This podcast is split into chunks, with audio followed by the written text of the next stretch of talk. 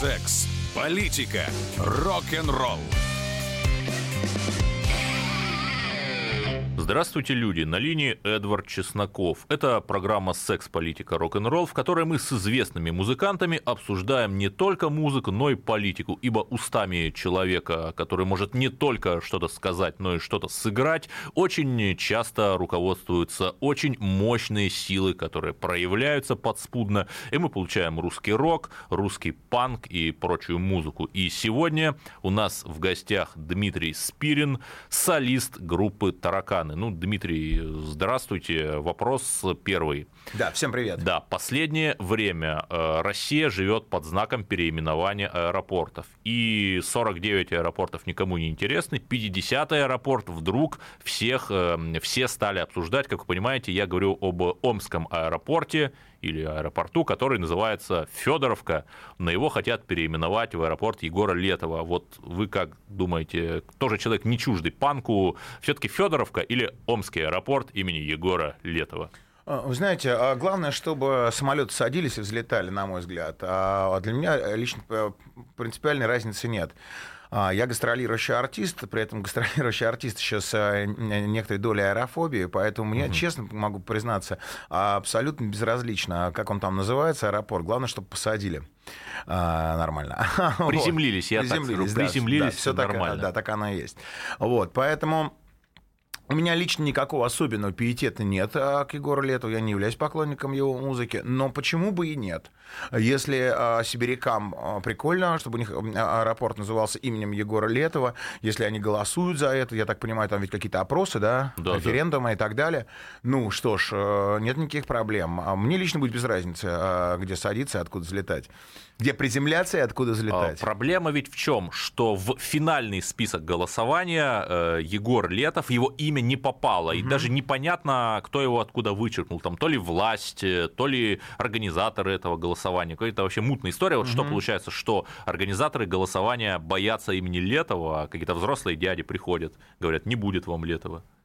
Ну да, что удивительного. А но... чего в нем страшного? Ну, панк там, ну, русский панк. О, Почему он какой-то ну, это очень, а, Эта тема очень тяжелая, очень угу. сложная на самом-то деле. А Вот. Не знаю, имеет ли смысл углубляться в нее, но если кратенько, нашей стране во всех ее исторических периодах, во всех ее эрах, эпохах, во всех ее системах правления и так далее. Ну, как-то никогда не было до а, артистов, художества а, и а, всяких вот этих вот, этих вот бирюлек. Мы были либо в предвоенной ситуации, либо воевали, либо восстанавливались после какой-либо войны. Мы были либо под тиранией, либо во время диктатуры, либо вообще во время крепостного права, то есть фактически рабство было на Руси. Вот. В этой связи люди, как, как э, власть придержащие, так и случайно попадающие э, в эти слои, они, в общем, э, очень серьезные. Они такие, как бы, что называется, ну, как бы это люди, которые принимают решения с каменными лицами. Им не до шуточек и прибауточек. Ну, вот. Ну, я все-таки не готов согласиться с нашим гостем Дмитрием Спириным по поводу рабства, но вопрос следующий. Вот знаете ли вы, Дмитрий Спирин, солист группы «Таракан» у нас на линии, как работает Министерство культуры США? Правильно не знаете, потому что в США нет Министерства культуры. Вот надо ли э, как-то опекать э, музыкантов, там, творческих людей вообще со стороны государства или нет? На мой взгляд, нет. Угу. Не нужно это делать. И вообще, чем меньше в обществе регулирующих э, механизмов, тем оно здоровее, на мой взгляд. Хорошо, но есть же, например, там какие-нибудь социально значимые проекты. То есть понятно, что вот э, половина, даже три четверти региональных театров, угу. если их оставить без финансирования, они просто загнутся. Угу. И артистов надо будет выгонять на улицу. Вот угу. Что с этим-то делать? С одной стороны, а, конечно, их жалко. А с другой стороны, наше государство, в общем-то, перешло на рельсы рыночной экономики, я так понимаю, лет 30 назад, да, или что-то типа того. Вот. Поэтому даже если в театральной а, среде, даже если в этом а, сегменте индустрии э, шоу-бизнеса есть очень успешные представители, которые совершенно спокойно могут не то что э, выживать, не то что существовать, а даже зарабатывать серьезные деньги, то что тогда это мешает делать всем остальным? Это, это с одной стороны как бы. А с другой стороны, ну да, ну давайте, ладно, окей, давайте оставим для этих самых театральных коллективов э, какие-то дотации. Ну, в общем, я не против, если честно. Хорошо, а у меня глупый вопрос. А как в индустрии говоря о том, что вам близко там, в музыкальной индустрии, в русском панке, не знаю, зарабатывать деньги? В смысле, как? Что это значит? Как, как можно заработать деньги? Ну, не все а, же. Но я, да, я, я пою в рок-группе, mm-hmm. и у меня есть представление в основном только о нашем сегменте. Вот. А у нас есть несколько способов, как, как можно зарабатывать себе на жизнь. Самый главный способ последние 10 лет — это концертные гонорары. Вот. А также существует э, так называемая система отчислений royalties, э, когда ты записываешь альбом, его выпускает э, выпускающая компания, и она выплачивает музыкантам отчисления. Вы рассказываете экономическую модель. Вот я там совсем начинающий музыкант, рок, рэп, даже mm-hmm. сейчас неважно. А вот как мне сделать так, чтобы мое хобби превратилось в мой способ существования? Нужно по возможности стать востребованным mm-hmm. музыкантом, популярным, массово известным. А как это а делать? Как это да, делается, как это да. делать? Я секрет? думаю, что в рамках нашего с вами угу. эфира сегодняшнего это ну, практически невозможно рассказать, тем более, что плюс-минус а, путь у каждого свой. Угу. Вот. Раньше модель была примерно одинаковая для всех. Музыканты записывали свое первое демо и пытались найти э, звукозаписывающую компанию, которая бы, это самое, которая бы выпустила альбом с песнями из этого демо. Предполагалось, что звукозаписывающая компания, вкладывая деньги в, в эту музыкальную группу, делает ее имя большим, снимает им видео, размещает их песни на радио, э, помогает им с организацией гастролей, с попаданием в большие фестивали. Сейчас это по-другому, конечно, уже. Звукозаписывающие компании э, в, вот в этом вот виде, в который, о котором я описал, э, практически звукозаписывающая индустрия умерла, она э, очень сильно видоизменилась, и, в общем, по большому счету так уже все это не работает. Зато пришли соцсети. Э, на мой взгляд, талант очень важно, упорство очень важно, и попадание в общественное бессознательное тоже, в общем, немаловажный фактор. А вот у вас случалось, например, попадание в общественное бессознательное? Да. И что это было? А, Когда? Например, в 2002 году мы записали альбом «Страх и ненависть», а, на котором среди прочих 14 песен а, была песня под названием «Я смотрю на них», которую мы сочинили среди прочих, что называется. Ну, не, ну, не вкладывали в нее никакого особого отношения, не выделяли ее на этапе сочинения или аранжировки или записи как какой-то наш будущий прорывный хит. Вот. Но, сочинив ее, записав, выяснилось, что мы сочинили свой первый суперхит, который действительно, что называется, случайно попал в, в то самое общественное бессознательное. Вот. Или сознательное, не знаю как. А о чем была песня-то? А, это песня о выпускниках одного и того же класса, которые а, через 10 лет после выпуска смотрят на то, кто кем стал в этой жизни. Я помню, как на выпускном вручили всем фотоальбом. Групповые фотки класс за классом были в нем. Вот ухмыляются мои друзья. После мутить пытался я. Двадцать девять человек Друг за другом три ряда. Я смотрю на эти лица Кто кем стал теперь. Десять лет назад Десятый класс. Каждый выходил в мир Через собственную дверь. Кто мог знать, что ждет снаружи нас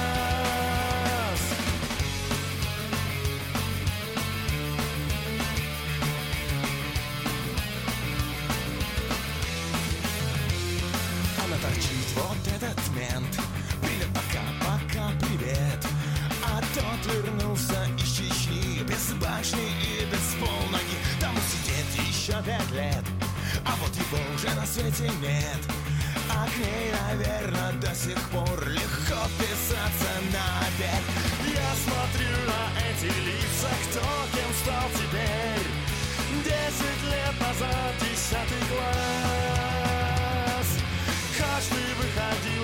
через собственную дверь знать, что ждет снаружи нас.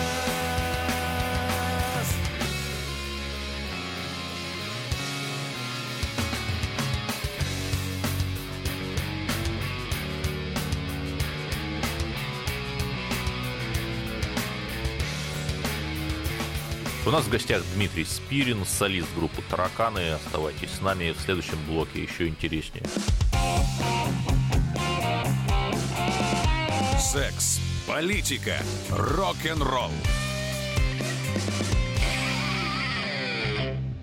The time for empty talk is over. We will make America great again. Это все мы слышали. А что на самом деле происходит в США? Реальные новости, курьезы и события, которые нигде, кроме Штатов, случиться не могут. Как они там за океаном вообще живут? Разбираемся в программе «Не валяй дурака Америка» с Марией Берг и Александром Малькевичем. Слушайте и звоните по понедельникам с 12 часов по московскому времени.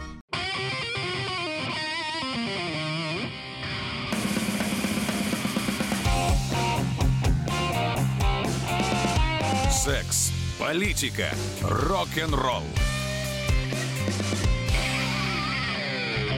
У нас в гостях Дмитрий Спирин, солист группы «Тараканы». Беседуем мы с ним о том, что же такое русский панк и о том, как же бороться с творческими кризисами, как это делают представители панк-групп. Один депутат, я не называю его имени, чтобы не делать э, лишнего пиара, предложил запретить рэп-концерты, потому что там, дескать, мат. Угу. А LG там хотели запретить. Э, вот что это? Это тоже страх какой-то со стороны депутата? На мой взгляд, вообще любые запретительные меры, но ну, это полный бред. Угу. Вот, особенно когда, допустим, например, как в данном случае человек пытается запретить все концерты в, в целом жанре, да не просто в жанре, а который наиболее популярен ну, сейчас в этой стране. Проблема же в чем, что, ну, там реально есть мат, да, мы все взрослые люди понимаем, но приходит там парень или девушка на концерт, там песни с матом, все веселятся, и человек начинает думать, что там материться это нормально, допустим. Вы знаете, мы сейчас говорим о проблемах, которые, с которыми я, например, впервые столкнулся в своем подростковом возрасте, то бишь уже получается там примерно там, 25-30 лет назад.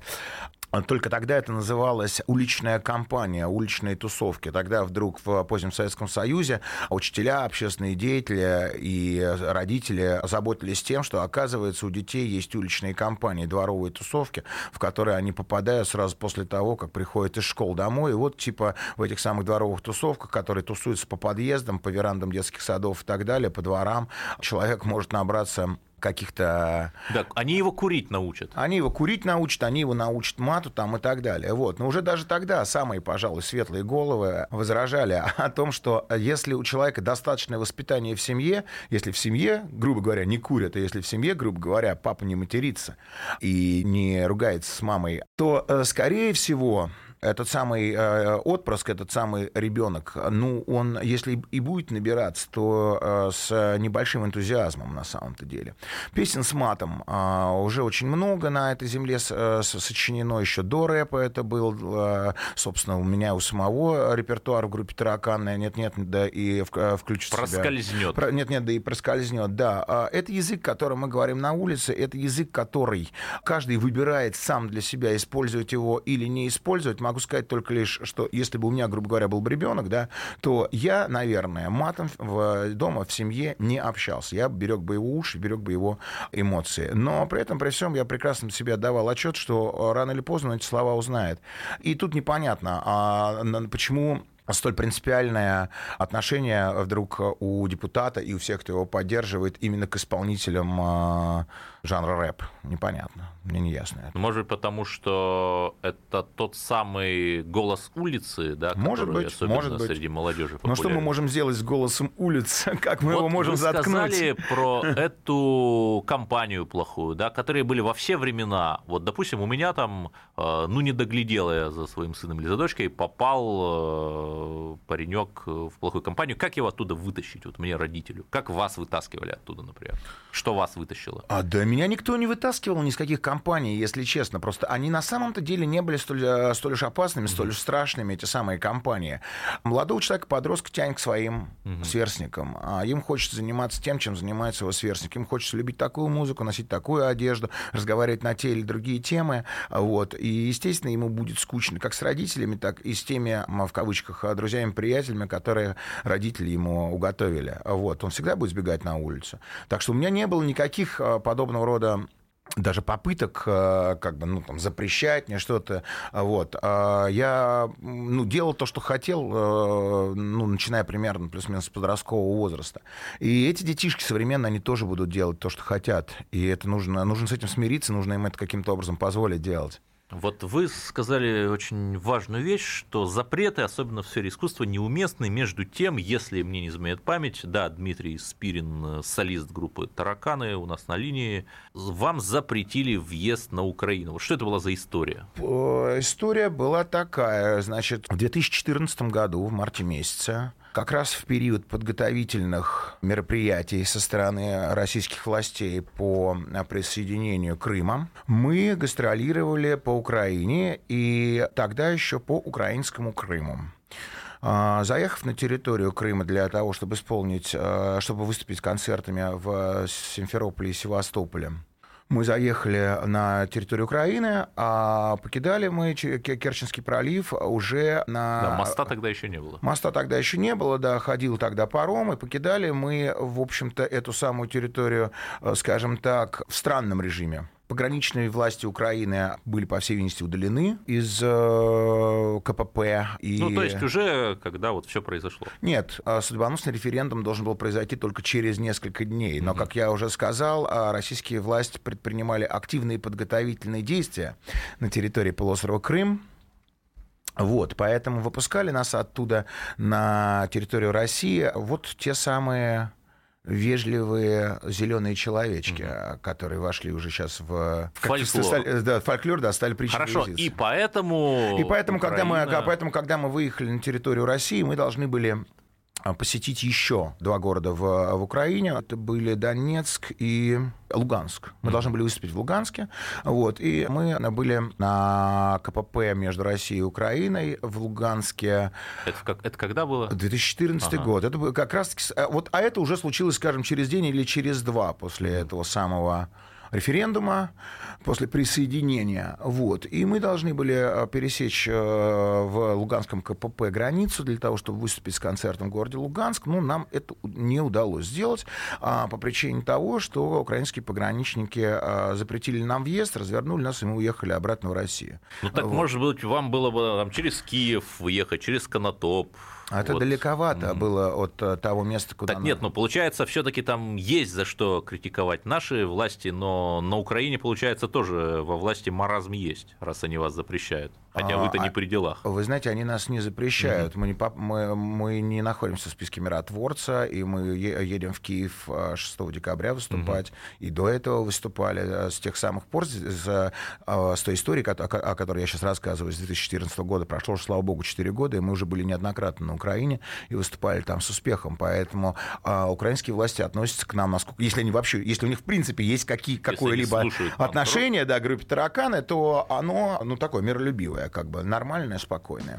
Что же касается того, только ли российские власти плохие, а, и, и все ли остальные власти на земле хорошие, ну, мы прекрасно понимаем, что это не так, что везде есть а, свои плюсы, есть свои минусы, что люди служивые так или иначе, в общем, конечно, время от времени да как почему служи? Вообще любой человек, он время от времени совершает ошибки, время от времени совершает а, какие-то, ну, хорошие поступки. Так что зачем здесь выделять в отдельную категорию властной структуры в этой стране или в этой? В общем, по большому счету, это все одно и то же. Я в отражении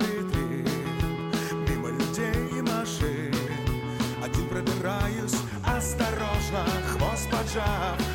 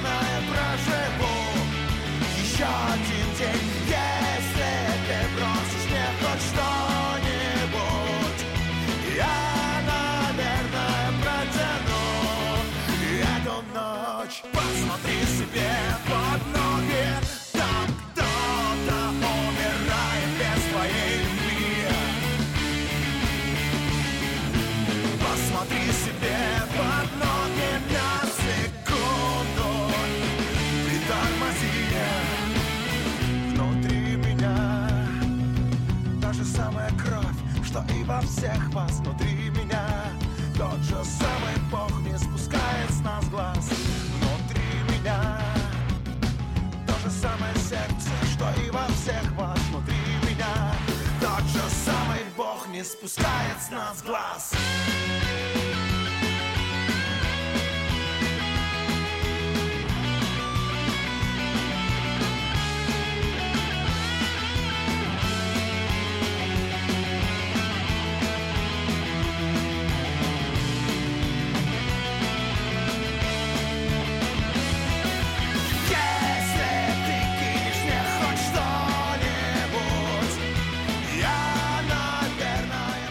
Нас в гостях Дмитрий Спирин, солист группы «Тараканы». Оставайтесь с нами в следующем блоке, еще интереснее. Секс, политика, рок-н-ролл.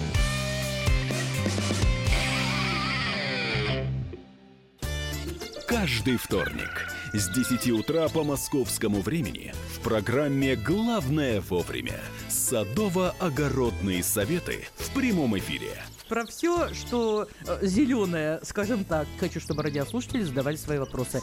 Большой эксперт. Самая удачная находка для всех работников мотыги и лопаты. Тетя Таня Кудряшова. И дети меня зовут мать всего зеленого. Вот такая петрушка на радио «Комсомольская правда». Слушайте и звоните по вторникам с 10 утра по московскому времени.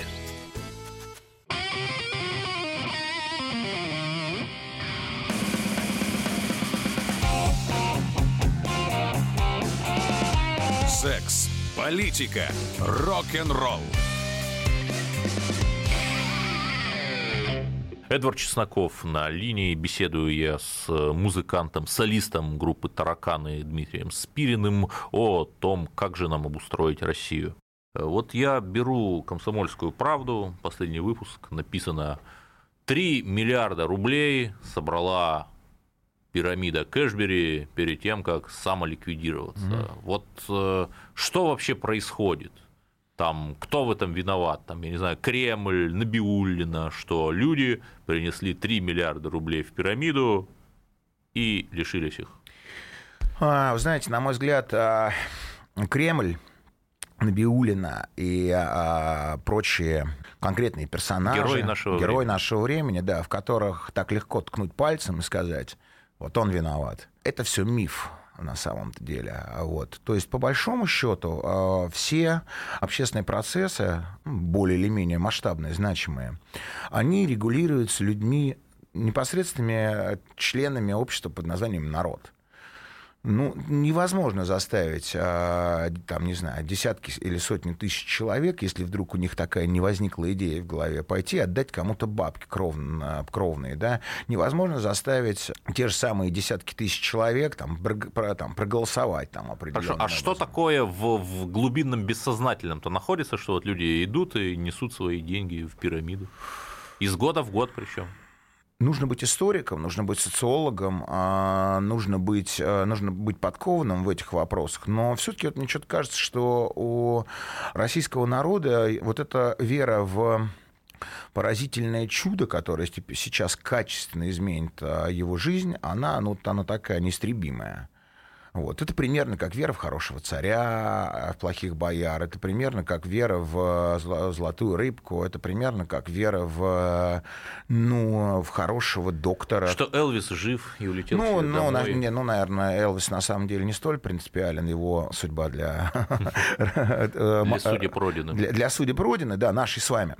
Вот. А так вот мне кажется, что вот такая вот история, как бы, да. Я вот не могу себе представить себя, относящего деньги в любую пирамиду.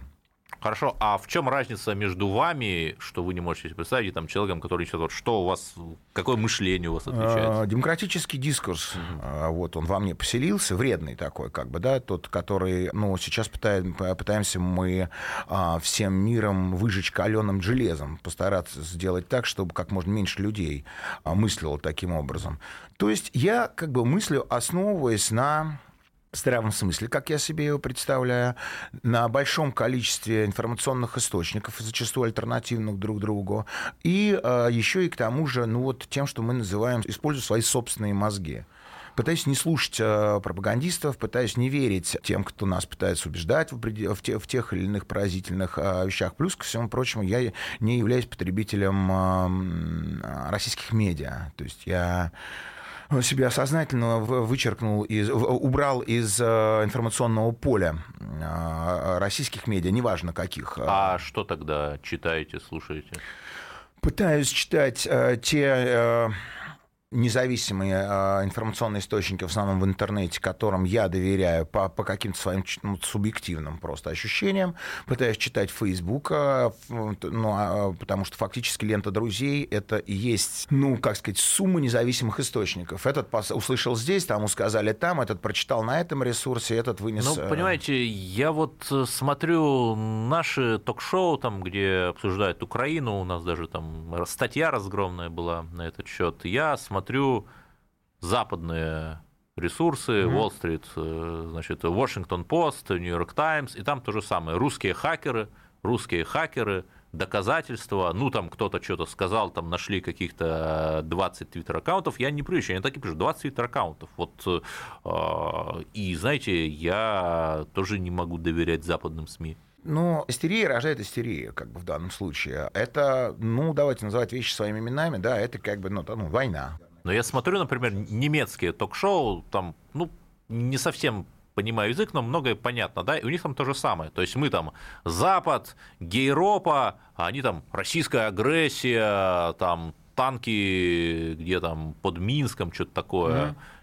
И получается, что их-то дискурс, он такой же, как у нас, только с другим знаком. Он не, не то, что такой же, как у нас, он, возможно, не менее агрессивный, хотя у меня нет э, достаточной информации, нужно погрузиться настолько же сильно, как и вы, наверное, в просмотры а, вот этих самых западных ток-шоу и так далее.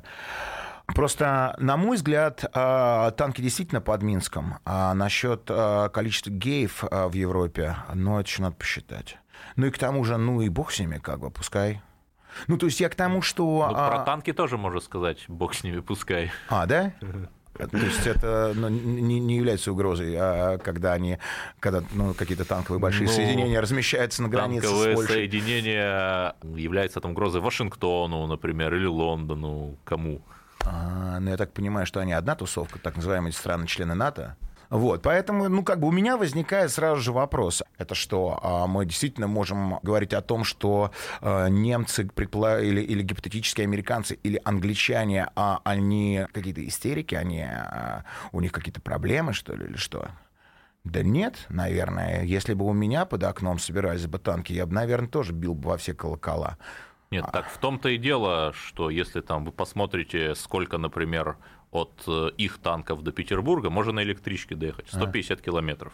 И сколько, например, от наших танков э, до Чикаго, да, второго по величине города в США, как Петербурга. Ну, Понятно. немножко разные да, да, да, да, расстояния. да. Давайте просто не будем говорить про Чикаго, давайте будем говорить про Берлин, Варшаву, Прагу, там, я не знаю, про что-нибудь Ну, еще. да, даже до Берлина э, дальше, Но я, чем от а, Петербурга а, до а, ли- Лично я, если уж а, брать меня, так как я сегодня гость, да, а, я, я пугаюсь любых танков. Мгм. Их, наших, любых самолетов, любых ракет. Я а, родился в 1975 году, и а, м, а, 10-12 лет моей жизни первых а, мы жили в Советском Союзе под а, гнетом коммунистической пропаганды о том, что весь мир против нас, вокруг нас расположены американские или просто базы НАТО, они в том числе оснащены ядерными боеголовками, но тот самый, ам, та пропаганда еще через запятую всякий раз поясняла, в Третьей мировой войне победителей не будет. А Если вдруг случится нажатие кнопок, то и мы самые мир- миролюбивые на Земле, и они,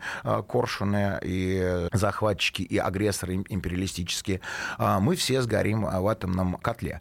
Вот. Ну, а нынешний, по-моему, российский ядерный дискурс, он допускает какие-то варианты, что мы-то их сейчас в ядерный пепел обратим, ну, а сами каким-то образом поразительным выживем и даже, скорее всего, заживем вообще кайфово, потому что ну, а, враги, те, кто нам мешает на этой планете существовать, а, их уже не будет. Но это одна фраза одного человека. Ну, мне кажется, что это Киселева. 10 фраз 10 людей. А Вот. А вот у меня такое сейчас ощущение. А, я- хотя я могу, конечно, ошибаться. Вот. А, ну, как- как-то стрёмно вот, существовать а, в таком режиме, если честно. Поэтому мне бы, конечно, хотелось бы, чтобы а, мир снова возник во всем мире. Если это возможно, конечно, дорогие сограждане и а, дорогие наши иностранные партнеры. все решил, пока она еще спала. Нет больше сил смотреть в глаза, в ее глаза. Едва она откроет их, сгорит дотла. die.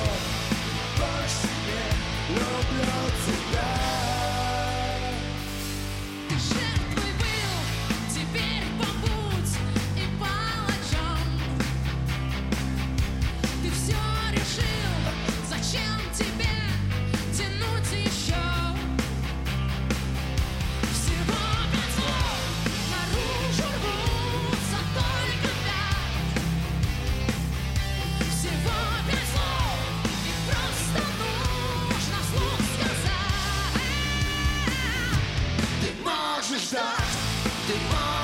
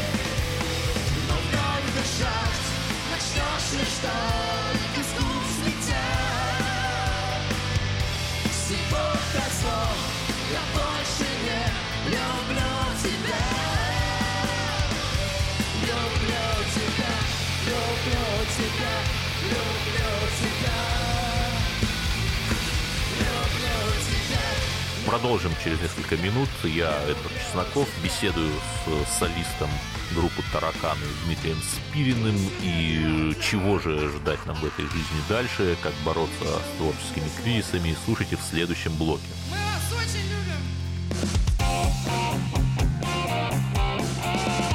Секс, политика, рок-н-ролл.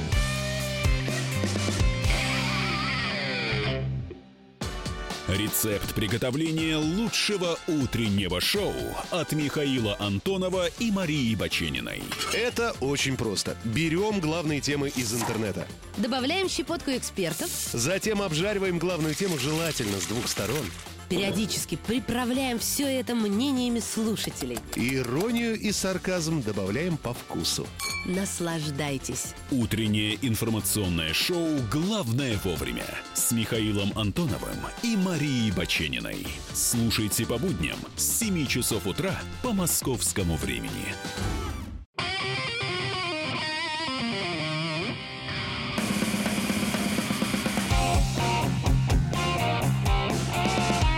Секс, политика, рок-н-ролл.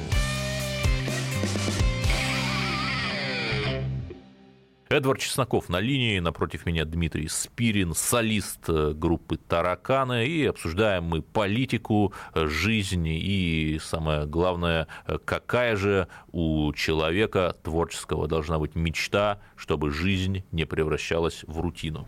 Мы любим задавать философские вопросы. Вот э, все понимают, там, что такое русский рок, а что такое русский панк? Это про что?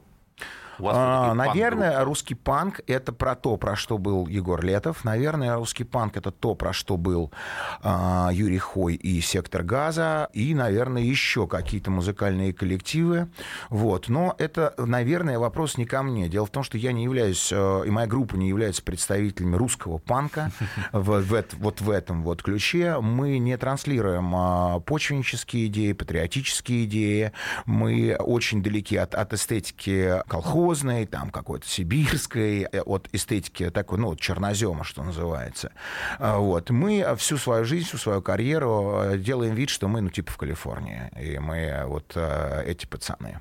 А почему вы не окажетесь в Калифорнии там на самом деле, если там А я хотите в- в, в- в первую очередь, потому что мы потратили очень большое количество сил, ресурсов и времени а, для того, чтобы сделать себе имя в той стране, где мы родились, где, мы воз- а, где наша группа возникла, где мы начали делать свои первые шаги. Вот. А В течение какого-то достаточного времени, ну, например, в течение, наверное, первых 10 или, или более-менее 15 лет существования группы, мы еще, ко всему прочему, жили наивной идеей о том, что мы сможем а вот эту вот э, ну, такую достаточно, можно сказать, эстетскую, с одной стороны, с другой стороны, а, парадоксальную идею привить на этой почве. Ну вот профессор Лебединский же улетел. Ну, вы знаете, кто это. Да, я знаю, кто такой профессор и Лебединский. добился там успеха в какой-то другой области, там фотографом стал. А вот вас что держит? Там березки, почва. Да нет, язык на- нет, на- да, нас э, де- держит в пе- в первую очередь то количество лет, которое мы потратили на то, чтобы так или иначе а, сделать себе имя в, этой, в, это- в этом информационном поле. А, Нас держит, естественно, язык, хотя у нас есть англоязычные произведения, у нас выходят альбомы за границей. А, Тем не менее, конечно, большая часть поклонников у нас здесь. Все-таки мы потратили очень большое количество сил, времени и ресурсов для того, чтобы продвинуть свое имя, сделать его большим. Ну, то есть именно- вы там, если резюмировать, может быть, я вас не так понял, но вот вы говорите там, мне тут, ну, то ну, не очень нравится, с демократией плохо, но вот я не уезжаю, потому что уже старенький и потому что деньги здесь зарабатываю. Нет. Дело в том, что с демократией здесь стало плохо не так давно. 5, 7, может быть, 10 лет назад. Ну, сравнительно недавно. До этого мы э, так или иначе, э, ну, страна, я имею в виду ее политическое э, управление, ее общественный уклад э, был, ну, плюс-минус на Ну, демократических То есть, когда рельсах. 23-го, значит, э, в 93-м году в октябре расстреливали Белый дом, то с демократией было хорошо. Или я просто не понимаю. Э, Знаете, это событие 93 года, на мой взгляд, э, является ну, немножечко белым пятном на российской карте, на, на, а, в российской а, политической истории. И если уж на то пошло, это было больше похоже на личностный конфликт тогдашнего президента и а, тогдашних членов Совет- Верховного Вер- Совета. Верховного Совета, да. Вот так они позволили себе довести конфликт до такой степени, и вот таким вот образом а, этот самый конфликт оказался возможным разрешить. Я имею в виду, что я напрямую эти события и то, по каким рельсам политическим развивалась страна, не связываю. Как бы я не привязываю а, не пришиваю это одно к другому. Вот, да, было, был такой момент трагический, что и говорить. Но, тем не менее, я бы не стал его качестве ну, какого-то примера а, вопиющего проявления а, демократического строя российского принимать. Зачем? Но все-таки страна а, жила так или иначе. Здесь не закрывали телевизионные радиоканалы только потому, что они транслировали какой-то оппозиционный дискурс. а, здесь не сажали артистов в тюрьму, я ну не и так слышал, далее. чтобы какой-то канал закрыли. Серьезно? Правда? А, И- а что закрыли? НТВ, ТВ-6. Так они существуют, А, Или поменяли команду. да. Нет, вы действительно считаете, что когда НТВ, значит, там на деньги Гусинского мочил политических противников Гусинского, то это вот была демократия? Ну, я считаю, что те способы, которыми тогда а, менялись у этих телеканалов хозяева, это не демократия. Наша беседа уже подходит к концу с Дмитрием Спириным, солистом группы «Тараканы». Вот э, наши радиослушатели этого не видят, но вот у Дмитрия на голове очаровательный ирокез. Слева красная полоска, справа черная. И я там могу понять, когда, например, там молодой человек э, делает там себе ирокез, это нормально, это его протест, там я плевал на вашу моду, я рву ваш галстук, э, Маяковский со своей желтой кофтой. Но вот не кажется ли вам, что вот вы этим ирокезом как бы хотите вот ухватиться за вот эту уходящую молодость? Нет, не кажется. Я чувствую себя юным. А вот что нужно, чтобы чувствовать себя юным, например, Заниматься- мне в вашем возрасте? Заниматься тем, что, э, что на самом деле нравится, по возможности не терять энтузиазм относительно этого занятия, А, не просто зарабатывать деньги, а творчески самовыражаться, верить в свое дело. По большому счету, наверное, все. Мне кажется, людей губит рутина в первую очередь, а люди стареют. Ну а разве в творчестве, там, в организации работы группы, в записи песен нет никакой рутины? Рутина, несомненно, есть. Просто есть огромная разница между той рутиной, которую ты а, проживаешь в своей жизни, но которая при этом является а, рутиной в рамках твоего собственного дела, твоего собственного самовыражения, э, осуществления твоей собственной мечты, или рутина, которой ты занимаешься просто потому, что ты ходишь в офис зарабатывать деньги, так как э, у тебя семья, ипотека, ну и вообще хотелось бы машина побогаче, чем у соседа. Я 16 лет в этой группе. Тараканы. Да, а 16 лет я а, занимаюсь построением, а, еще раз повторяюсь, ну, как бы не построением, а превращением своей этой самой рок-н-ролльной мечты в реальность. А, Я иду от цели к цели, от вершины к вершине. Я сочиняю, получаю от этого удовольствие, я А выступаю, дальше у вас какая вершина следующая, какую наметили?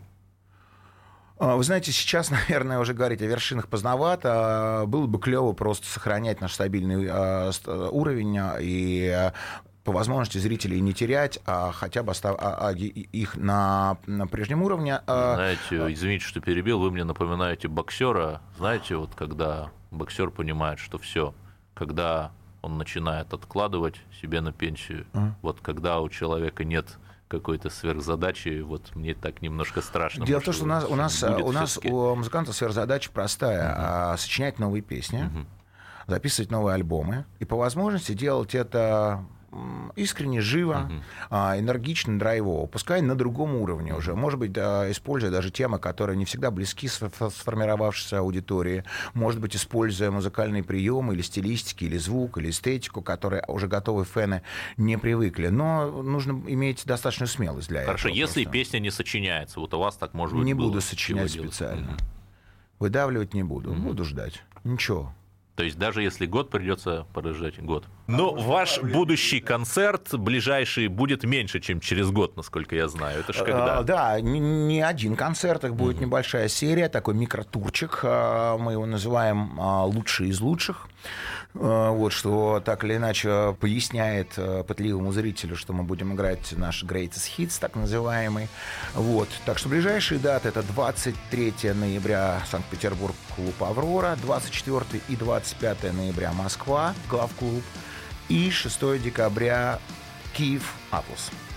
Благодарю вас. С нами был Дмитрий Спирин, солист группы «Тараканы». Спасибо вам. До свидания. До свидания. В миллион шагов Не начнешь, не сделав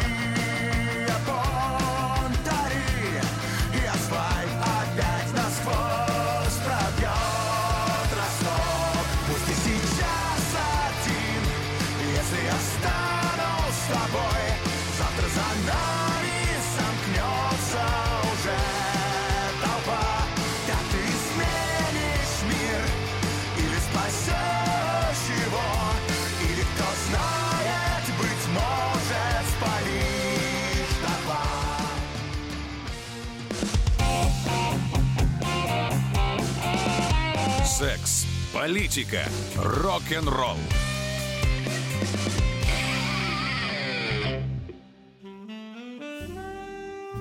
Бутылка «Шато Марго» 1787 года. 225 тысяч долларов.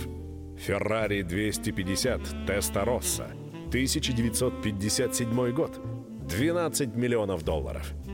Картина Ван Гога «Портрет доктора Гаше» 1890 год. 80 миллионов долларов. Есть вещи, которые со временем становятся ценнее. Но информацию лучше получать оперативно. Слушайте темы дня по будням на радио «Комсомольская правда».